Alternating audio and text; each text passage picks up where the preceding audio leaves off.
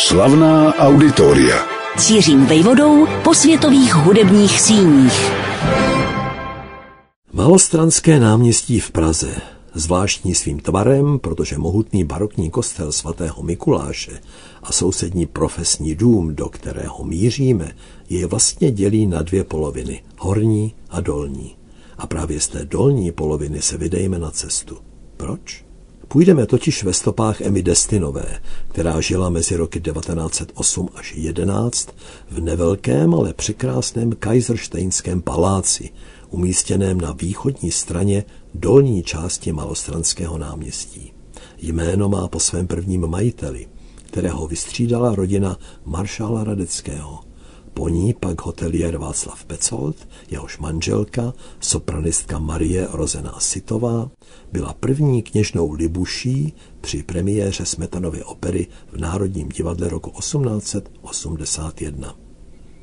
Emma Destinová se tedy mohla v Kaisersteinu, jak se paláci běžně přezdívá, cítit jako doma. Hudba, zpěv tu byly obtisknuty do zdí, do závěsů, do záclon. Když slavná pěvkyně vyhlédla z okna a přejela pohledem prostor před sebou, nemohl jejímu zraku uniknout rozměrný, tvarem i výzdobou poněkud nudný dům, přilepený ke kostelu svatého Mikuláše. Ano, právě spolu tvoří onu bariéru napříč malostranským náměstím. Až do nedávna jsem určitě nebyl jediný, kdo se ovšem o tuto stavbu nezajímal. Nebyl důvod. Až poté, co se zde začaly konat komorní koncerty, zaštítěné Pražskou komorní filharmonií Prague Philharmonia, jsem se začal o minulost a současnost profesního domu, přesněji řečeno domu profesů, zajímat. Jak její včerejšek, dávný i nedávný, tak její dnešek za to určitě stojí.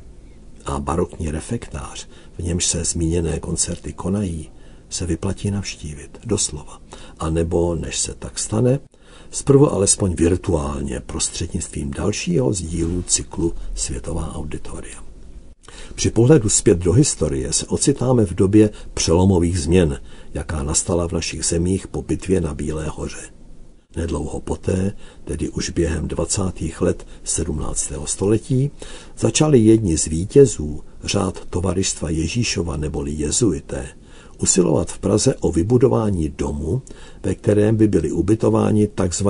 profesové, neboli jezuitská elita, z jejíhož středu byli vybíráni vyšší představitelé řádu, nejednou pak vysíláni do zahraničí, často dokonce na zámořské misie. Že v jejich pražském útočišti bude jednou o čtyři století později znít hudba například v podání Benevicova kvarteta, doplněného klarinetistou Janem Brabcem, rozhodně nemohli tušit. Při pátrání po tom, co vše se v útrobách profesního domu skrývá, je třeba se vrátit do staletí, kdy malostranské náměstí vypadalo úplně jinak. Na místě nynějšího svatého Mikuláše stejnojmený gotický kostelík. K němu patřila fara i farní škola. Také zde byla ještě z románských dob rotunda svatého Václava, profesním domem později pohlcená a několik dalších menších nemovitostí. Celých 73 let trval od roku 1628 do roku 1691 boj mezi jezuity a malostranskými radními. Přeli se o to, jak bude stavba vypadat, co jí musí ustoupit z cesty a kdo a za co ji vybuduje. Hlavním donátorem se stal Václav Hrabě z Kolovratu. Na svět přišel roku 1634 v bohaté šlechtické rodině. Dožil se pouhých 25 let, ale za to, že byl přijat do řádu, věnoval jezuitům svůj veškerý majetek. Finančním darem přispěl na dům profesů též Albrecht z Waldsteina. Poté se přistoupilo ke stavbě samotné.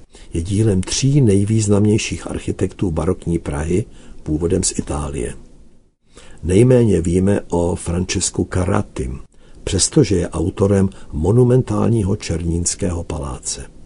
Karatyho návrh rozpracovali postupně dva jeho krajané, Giovanni Domenico Orsi, jinak autor nejstarší části dnešní Strahovské knihovny, a po něm Carlo Lurago, podepsaný mimo jiné pod pražským Klementinem. Ani jeden z nich se dokončení profesního domu nedožil. Zemřeli postupně mezi léty 1773 až 84. Finální práce byly proto svěřeny dalšímu velikánovi, Krištofu Dienzenhoferovi a jeho dílně. Roku 1691 bylo konečně hotovo. Jezuité se ale ve svém domě profesů moc neohřáli. Píše se rok 1733, když papež Kliment XIV. jejich řád ruší, takže se profesové, tito vzdělanci v oborech filozofie a teologie, museli s budovou rozloučit. Minimálně do doby, kdy jiný papež, Pius VII., tovaristvo Ježíšovo v roce 1814 zase obnovil. To už se ale do domu, vlastněného mezi tím Habsburskou monarchií, chystal vrchní zemský soud. A jak čas běžel, blížily se další změny. Majetkové, ale také zaměřené na úpravy profesního domu. Zevrubná rekonstrukce z počátku 21. století umožnila otevřít prostor nejrůznějším účelům, konferencím, promocím, slavnostním akcím a taky koncertům. Například v listopadu 2021 zazněl ve zdejším barokním refektáři komponovaný pořad Láska a život ženy, inspirovaný stejnojmeným písňovým cyklem Roberta Schumana. Jeho ženě Kláře, od níž diváci vyslechli tři romance pro housle a klavír opus 22, je projekt věnován. A nemohl opomenout ani Johannesa Brahmse. Vystoupili mezzosopranistka Lucie Hilšerová, houslistka Hanna Kubisová a klavíristka Slávka Wernerová Pěchočová. Rok 1918 a vznik Československé republiky přivál do domu profesů další změny. Některá z předchozích poškození byla už bohužel nevratná.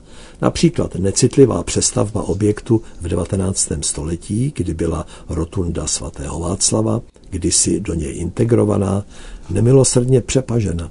S tím už nemohl ani tak kvalitní architekt, jako byl Alois Špalek, mnoho udělat.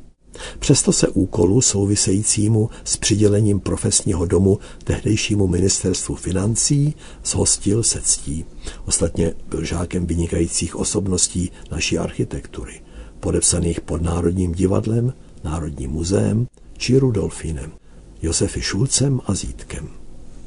Ve stavbou zde vznikla odbavovací hala státní banky díky půlkruhovému tvaru a též s odkazem na dávnou historii přezdívaná Rotunda. Ve sklepech byly umístěny masivní trezory a v nich uložena velká část státního pokladu, jenomže ani toto uspořádání nevydrželo příliš dlouho. Během druhé světové války sídlil v profesním domě úřad říšského protektora. Spodní patro a sklepy byly přebudovány pro vojenské účely. A pak přišla 50. léta minulého století a s nimi vsunuta do budovy na Malostranském náměstí v Praze roku 1953 Vysoká škola železniční, o sedm let později přemístěná do Žiliny. Nekoncepčnost ukončil až následný přesun profesního domu pod zprávu Matematicko-fyzikální fakulty Univerzity Karlovy, která tu sídlí dodnes. Jak už Albert Einstein věděl a tvrdil, tyto dva obory, matematika a hudba, mají leco společného a také vlastně na výsost vhodné, že budova určená přes den pro složité vzorce a výpočty se během kulturní sezóny otevírá jednou měsíčně večer tónům v podání špičkových hudebnic a hudebníků. V dalším z komponovaných pořadů zde například vystoupil soubor Kaprálová kvartet spolu s herečkou Táňou Medveckou, která mezi skladbami četla bytčiny dopisy. Jindy rozeznělo hudební nástroje trio klavio, anebo ve skladbách Beethovena, Zemlinského a Otilie Sukové Dvořákové, mužské kvarteto se svým ženským hostem – laureátkou Pražského jara 2015 a semifinalistkou soutěže ARD v Mnichově o čtyři roky později, klarinetistkou Anou Paulovou. Barokní refektář, ve kterém se cyklus komorních koncertů odehrává, je vyzdoben freskovými malbami na biblické motivy. Vyhotovil je laický člen jezuitského řádu Josef Kramolín. Kolmé stěny a severní průčelí sloužily k prezentaci řádu, Jedna z dvojic například znázorňuje svatého Ignáce z Loyoli a svatého Františka Ksaverského. Zajímavostí je zobrazení blahoslavených mučedníků, kteří kdysi zahynuli při šíření křesťanské víry v Japonsku. Okrasou nových varhan je pak skříň ze zrušeného historického nástroje, kterou věnoval arciopat Břevnovského kláštera Petr Šostřanek. Poměrná strohost vnější podoby profesního domu na pražském malostranském náměstí není dílem náhody či nedostatku inspirace. Z něj bychom jen těžko mohli podezírat takové veličiny architektury, jako byly Karaty, Orsy nebo Lurago. Šlo naopak o úmysl, vyjádřený přáním stavebníka, čili představených řádu jezuitů. Ti kritizovali okázalost stavby Klementína, dokončené sice takřka po dvou staletích budování až roku 1726, ale zřetelně zdobné už tehdy v době návrhů na dům profesů. Mimochodem dnes, kdo ví proč, uložených až v pařížské národní knihovně. A tak se architekti mohli vydovátět jen v interiéru, například při tvorbě a vzniku jezuitské knihovny či zmiňovaného refektáře. V jeho předsálí je umístěn portrét muže, který si nepřál být jakkoliv oslavován, přestože bez jeho financí by někdejší dům profesů nejspíš nevznikl. Václav Hrabě z Kolovratu byl sice pohřben v Římě, ale jeho pražským odkazem je skromnost i oddanost tomu, kdo nás přesahuje. Slavná auditoria.